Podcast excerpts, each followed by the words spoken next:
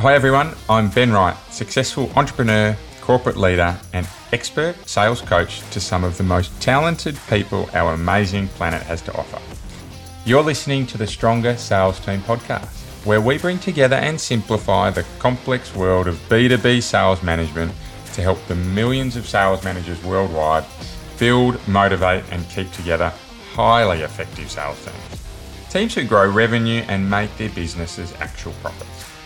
Along the journey, we also provide great insights and actionable steps to managing your personal health. A happy and productive you is not only better for your teams, but everyone around you. So if you're an ambitious sales leader who wants to build the highest performing and engaged teams, Stronger Sales Teams is right where you need to be. Welcome back to Stronger Sales Teams, the place where we provide real world and practical advice to help you develop superpowered B2B sales teams. So today we have Steve Plummer with us. Steve is actually a man that I've personally known for a little while now, and I love his approach to copywriting, marketing, and sales in general. He also happens to be a terrific bloke, right? Which is why we've got him onto the podcast today. So, in Steve's words, in fact, in many people's words, Steve is a master in the art of marketing strategy in particular and copywriting. So he's consulted to, he's written promotions for more than 60 different niches, which is pretty significant right in our industry. That's anything from startups through to major national speaking tours and even in the corporate world, right, where he had an ASX listed, I think they were a top 200 company, where he was working for them for a significant period of time. So Steve's really worked across all spectrums of industry. He's devised strategy. He's written copy that's produced, I think in one client's words, it was millions and millions of dollars in sales last time we checked. So, but before this, Steve was actually a high school head of faculty, right? And a deputy principal, which makes a lot of sense when he tells me off. But he's certainly regarded as a very intuitive teacher who really loves mentoring others, right? Which is part of the reason we've got him on today. He's a father at four. And as I said to someone the other week, um, made the same mistake four times. Uh, we've all done done that. Um, but he's got his four kids. He lives on the Sunshine Coast, which is a fantastic lifestyle. And when he's not working, he's a man that you will either find on the beach or writing poetry, or sometimes actually on the beach writing poetry. Steve, thank you very much for jumping on board and giving some of your time. Great to have you here.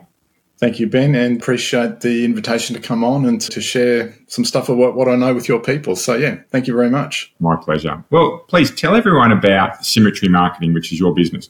What do you do? Why are you successful? Why do you love it? I've always had a love of words and writing, and I've also loved helping people. So it kind of combines those two loves, if you like. So in, in that instance, it's a perfect, I guess, role vocation for me. And the other thing, you know, why I don't think anyone's ever asked me why am I successful. It's a really interesting question, Ben. I'll say I've put in the ten thousand hours. You know, we everyone's familiar with Malcolm Gladwell's you know, thesis and so forth, and that's valid. And you know, so I've done that, but that's also a fairly surface level thing. I guess two things. Number one, I'm able to see gaps, either gaps in people's sales argument, either gaps in their marketing plan or strategy. That's probably the main one. I generally see that quite quickly, and, mm. and I'm able to intuit uh, what a, a, reasonable response is or how to fill that gap. And I think the other thing too is I'm able to make the complex simple. And those two things, I think, part of the reason that I am a success. So, yeah.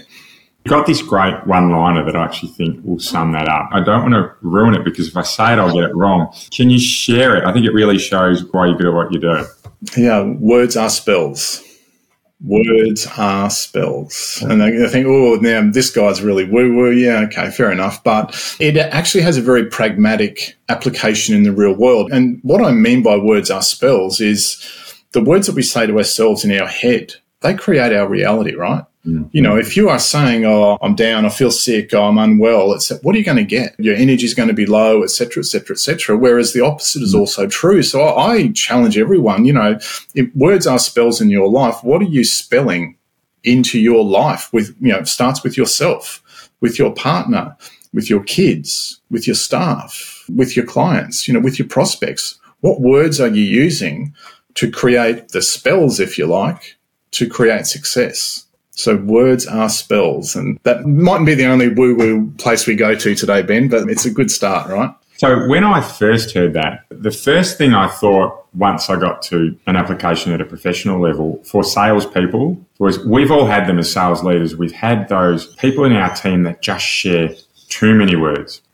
they talk too much, they oversell, they open up an avenue of conversation that they probably shouldn't. In particular, I've seen salespeople quite regularly actually try and talk about the problems their company has had and how they solved them proactively to try and get it out of the way as if it'll help them move through that sales process, right? Which I think is a dangerous, dangerous track. But the words are spells piece, it comes down to not just how you use your words, but it also comes down to how many words you use, whether it's mm. too little or too many. So, and I've seen you present. You're very good on stage at using your words to storytell in particular, but that's not something, that's not a skill that everyone has. So today it's something I want to talk about is we'll call it loosely copywriting, but I think more specifically, let's call it using your words as spells, right? Because you do get what you focus on.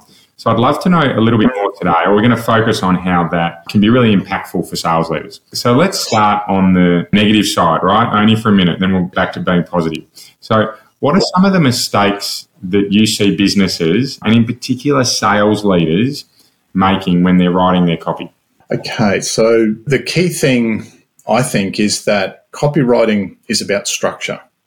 You know, it's not about being a good writer. Because here's the thing, you mentioned, you know, copywriting versus sales. All copywriting is is salesmanship in print, right? That's an age old saying. So really they are exactly the same thing. They're just using a different media. One's on paper or on a screen and the other one's face to face. Exactly the same thing, right? And so the key thing for me you know, and a lot of good salespeople can be good and are good copywriters, right? It's almost like verbally just saying what you would say to a client and putting it down and editing it, right? You, you could you could get, get something transcribed, and that could be a, a, damn good blog post or a damn good sales script or whatever it might be. But it's important that the structure is right. And you know, there are many formulae in copywriting for you know to structure your argument, and I see it very much as a mental block for many people too, Ben. They go, Oh, I wasn't very good at English at school. You know, I'm not a good writer. Therefore, I, and that's just, that's the wrong words to spell because here's the thing, right? 80% of what you learned in school in terms of writing, you can throw that out when it comes to sales language because we're taught yeah. in school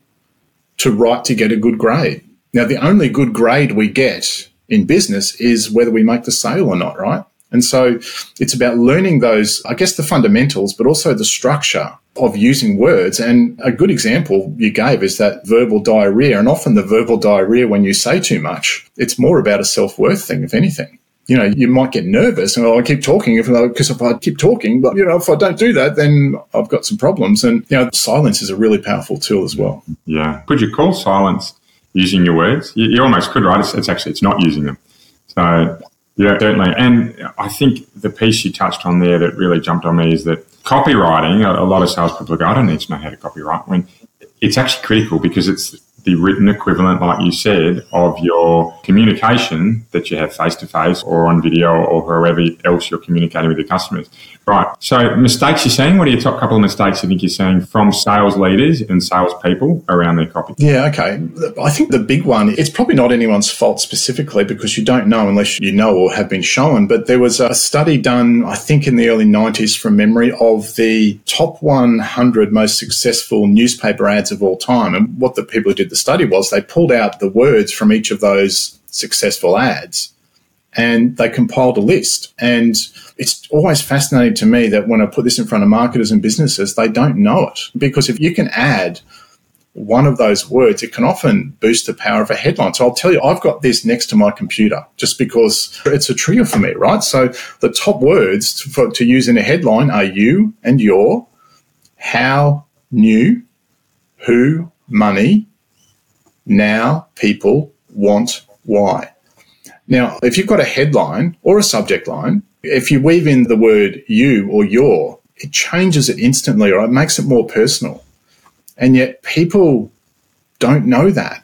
And it's not the be all and end all. It's not a magic bullet. You know, nothing ever is in marketing and sales, as everyone would know. Yeah, sorry to burst the bubble, but there are no magic bullets, right? If there was, I would have found it by now. But even adding one or two of those trigger words can make a massive difference to how a headline lands on something, how a sales pitch lands on someone. I'll read them out again. You, your, they're the two most powerful. They appeared the most number of times within those powerful headlines. How, new, who, money. You know, if we're talking B2B, it's instead of money, we'd say profit. You know, that's the trigger word for, for business owners. Now, people want and why. Now, I try and weave a couple of those in to most headlines that I write, and certainly into subject lines as well if I can. Well, I've just written them down. So, for those who are listening, if you didn't get the chance to write those down, wonderful thing about podcasts, we can pause and rewind.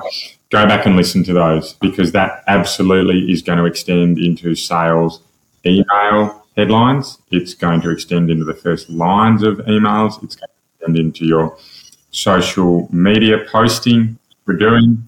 Text messages, a lot of salespeople use text messages, right? So there's that there. And I'm going to actually extend that and say it will probably even work in your face to face engagements, right? Those buzzwords, whether you hear them or read them, right, they still have the same impact. Great. So terrific, right? So we'll call that the anti mistake. It's use those words rather than don't use those words. I like it. So I'm going to start using them, Stephen. I'm going to tag you in the first post I do.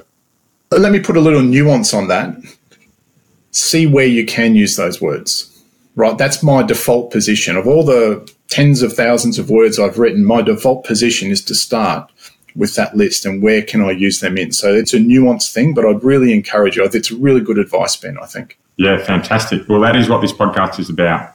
Chunky, real world, practical advice that's going to work for people. Okay, so let's say you're engaged with a company, a marketing team, or a sales team, doesn't matter. What's the process that you go through when you're writing any type of content for a client? Yeah, Ben, look, the place I start is always with the customer. If you, you don't get to know them, their wants, their needs, their frustrations, their desires, their unspoken desires, if you don't start with that, I find the focus too much, just almost subconsciously, is on the business and the product. And everyone sells product price, right? That's kind of really surface level stuff. So my focus is always starting with the customer. And then I would look at the I guess the maturity of the market. Okay, so if I'm writing a headline right for iPhones, you know, I've just got to say iPhones 10% off. Why? Because iPhones are known, right? Mm.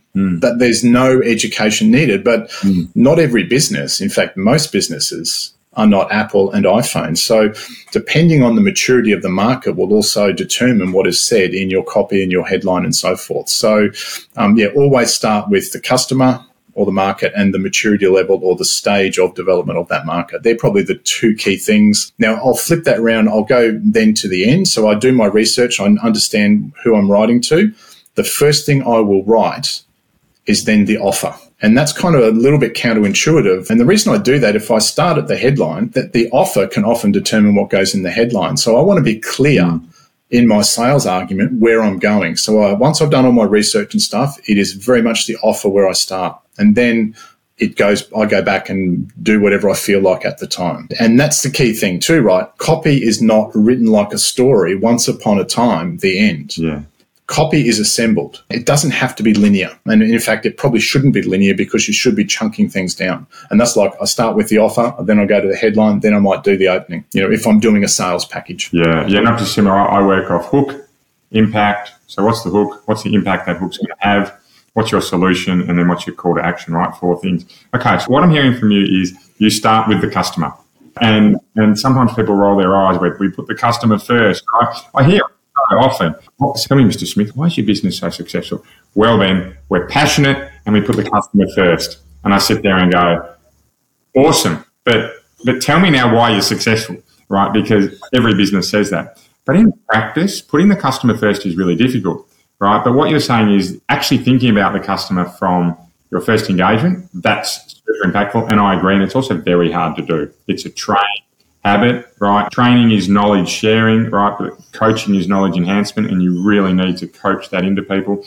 And the second piece you're talking about is you start with the offer. So if you're a sales leader, what's a couple of tips you could give to them right now? A couple of practical, chunky tips you could give them that will help them write great copy. And by copy, we're talking about sales communication, right? What's a couple of tips you have, Steve? Yeah. So number one, the principle that they buy the offer. And the flip side of that is weak offer, weak response. And that is key because if, if your offer is meh, nothing else matters, right? All the fancy words in the world will not interest people. You know, so your offer has to be good. And one of the other things, Ben, I've come to realize, and only because a really good telemarketer, I mean, I got hooked in by a telemarketer one day who was just exceptional at their job, right? And it was funny. I'm sitting there going, I write this stuff all the time, yet I, I couldn't say no, right? And, and I sort of reverse engineered that and after the call. And the reason I bought, and I try and do this in every time I make an offer personally, but also when I'm working with businesses and clients and things, is two things people always want. One, they want to feel special, and two, they want a bargain. And there was, and again, that's not new, and it was not new what the telemarketer did, but it was enough to get me over the line. And so, how can you make someone feel special, but also give them a bargain? And the reason the bargain is important and let me reveal a little bit about my humanness, right? Um, it was my job to get the carpets cleaned in the house. And uh, you know, stop, you don't have to remind me every six months, dear, I'll get it done, you know, that kind of thing. I know many people can relate to that, right? Anyway, the telemarketer was, you know, we've got trucks in the area, we can come and do that. Well, my trucks in the area, of course you have, yeah, right. You know, I mean, I was seeing through all of the sales spiel, but she said, look, today for you only, look, I'm not supposed to do this. Okay, oh, here we go. But, you know, I can give you, what was it, know, seven rooms for the price of five or something like that. That will save you X number of dollars and then she says, "Oh look, we also do pest control. Have you had your pest control done? You know, at any time soon?" We're going, oh, damn it, that's another thing on my list that I, you know, that I hadn't got done. Don't remind me every six months about it, right? I'm going, oh, okay. She said, look, for you today, of course we're going to be there. Of course we've got trucks there. Oh, here we go. Instead of X, it's going to be Y. That's a saving. So she said, if you take up the two things, you're going to save 150, whatever the number was. The, the mm. maths was done for me. I felt special. I had a problem taken off my hands and I got a bargain. And those were the things. I mean, I'm a, a hardcore salesperson in print mostly, but also from stage. So I knew exactly what was happening, but I've been really mindful of when I'm selling to people, do they feel special? And do they feel like they've got a bargain? Because if you tick both of those boxes, it increases your chances of a yes. So, and obviously with a strong offer, you know, that's one way of doing it. But how can they feel special? It's a really interesting mindset. Yeah. And words, words are spells to take yeah. into any sales engagement. And I, I contend, Ben, that if you do that, your conversions inevitably will increase. We have all heard what you've said before, but I think you've put it in a way that I've certainly written down. Weak offer, weak response. Right? How do you take a weak offer from a weak offer to a strong offer? Make someone feel special and bargain. And bargain can be perception of bargain, right? Because bargain is not all about money. Bargain is about value, right? You're solving the problem quickly for them. That's a bargain. They've saved time. Uh, you're going to give them better results than someone else would. That's a bargain because they're going to have have more money to spend on something else, or they're going to have to invest in, in less projects, right? Yes, you save the money, fantastic. You can do something at a better price, right? Uh, you know that old saying, you can't get good, cheap, fast. You can't get all three, but you can get two of the three, right? Cool. Okay, so that's fantastic advice so far. So those listening, three or four really chunky things to take out. A couple more things before we wind up. Number one, AI. I heard multiple times I feel, and this is what I've heard, I feel so bad for copywriters because AI is going to kill their jobs. What do you say to that? Well, it, it's a really interesting question, right? I think that's partially the very same thing that happened when Canva came out. People said, oh, graphic designers are dead. There goes graphic designers. They're still around. They're still really busy, right? Here's the thing, though. I think if you're mediocre at it and your main thing is to write content for people, such as blogs, mm, that's a precarious position to be in from your business. Mm. The thing that I find with AI, and gee, Ben, and it's moving so fast though, right? We might have a similar conversation in six months and my answer might be very different just mm. because of the speed of change, right? But mm. my perception, my take, my experience with AI at the moment is that it can do a lot of maybe 80% of the word stuff but the stuff that really matters is the 20% that it can't do. You know, mm. now AI can't empathize, it can't create connection, it can't make decisions, it can't humanize things. That takes the person. So I use AI when I'm writing for a client to do research. I love the fact that it can give me some word patterns that I mightn't have thought of. You know, I'll, with the correct prompts, I'll, I'll enter a whole lot of client testimonials and ask it to look for the word patterns. I take what it spits out to me and that's part of my headline or my opening, whatever it might be. So it's a really useful tool for a writer. Mm. However, if you are relying solely on AI, a lot of the AI stuff is mediocre as well. It gives me speed, it gives me volume, but what it doesn't give me is the really high level stuff, right? And it's the high level stuff is where the money is made. Yeah, I heard someone very well known across the sales marketing industry talk about AI being the average of all the data available on the internet. And if you rely too heavily on it, then you are putting out average content. Yeah, and if 20% is the difference between good and great, then, then I'm going to be saying probably be, actually becomes more important to have a good copywriter because everyone is now writing copy at a good level. So the base has risen, right? So the base of email communication, any form of written communication for sales teams has risen. So we need to rise again, right? So it's almost if you're not using AI, then you're behind. Okay, great. Thank you. Terrific stuff, Steve. So lastly, I was going to say little birdies told me, but that's not true. I've seen you promote the hell out of this about, uh, I'll probably send it myself 20 times. Uh, you have a book. Can you tell us about your book before we finish? I do, Ben. Thank you for the not so subtle segue. In 20 time, I don't know. So I've written a book called The Influential Marketer, right? And as you can see, or maybe I'll just put it closer, it's 366 cracking copywriting, marketing, mindset ideas to skyrocket your results one day at a time. One of the things, and the reason I've done it this way, one of the things I find about marketing um, business books is they can be quite heavy, right? You start at the start and you get to the end, and I've forgotten what the start was, and the bits in the middle, I can't remember. I'm just happy I got to the end. So what I've done is I've written a book that is bite-sized chunks, so you can read a page in two or three minutes and get an idea. And that's what busy people, busy salespeople, busy business people really appreciate. Some people have read it cover to cover. Other people just use it as inspiration, just like an oracle, open it up and, okay, that gives me an idea. It clears me. You can see it's quite a thick, heavy book. I'm expecting, and this is what most people tell me, they do use it like a, it sits on their desk. It's, it's earmarked like mine with highlighters and things like that basically the wisdom that I've accumulated over the past 15 years in copywriting and marketing is distilled there for um, people to take away. One thing is I talk in there about the PNR, the point of no return. What have you got to do in your sales process to get a customer to the PNR is a pilot term. Um, you know, so a plane's taking off, it gets to a point in the runway, there's not enough runway left to slow down. So they've got to go through with the takeoff, right? The point of no return. Mm. What can you do? How can you engineer your sales process and know your customer enough to know what that point of no return is? For example, if you're in a menswear store, because guys don't shop, right? You get a guy to try on a jacket, he's 80% going to buy something.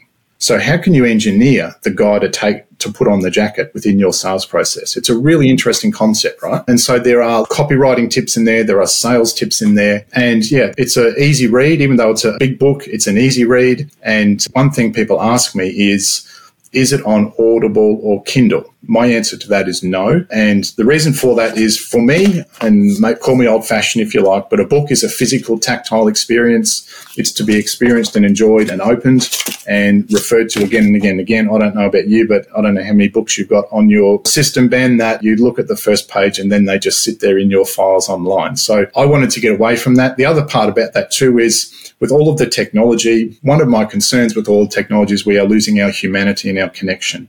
So if my book can encourage you to step away from your computer and have that physical experience and connect more to yourself and your market as a human being, then I'm happy with that process. People say, oh, look, I'm not going to buy one because it's not like that. That's okay. And I'm okay with that. Don't buy one. You're not meant to have one. And that's cool because not everything's right for everyone.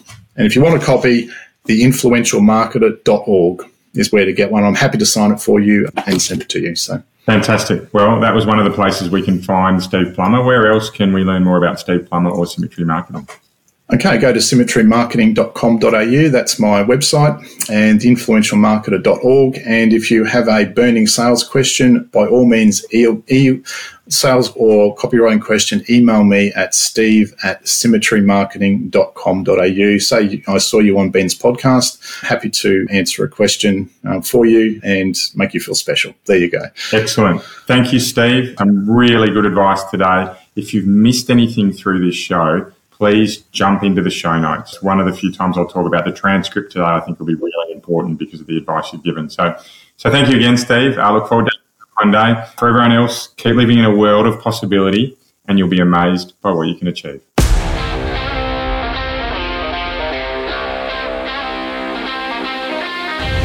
Want to be kept up to date with any of our free materials to help you build the best sales teams possible? Well, the easiest way you can do so is to follow us on your favourite social media channel. We're at Stronger Sales Teams on most of them, and if you DM us Stronger, we'll send you right back some great resources to help you build your superpowered sales team. If you'd like a little more help, please get in touch directly and book a free discovery call with me. I run a limited number of these sessions and they're free for my podcast listeners. I'd love to help you out. Until then, see you next week for another podcast of Stronger Sales Teams.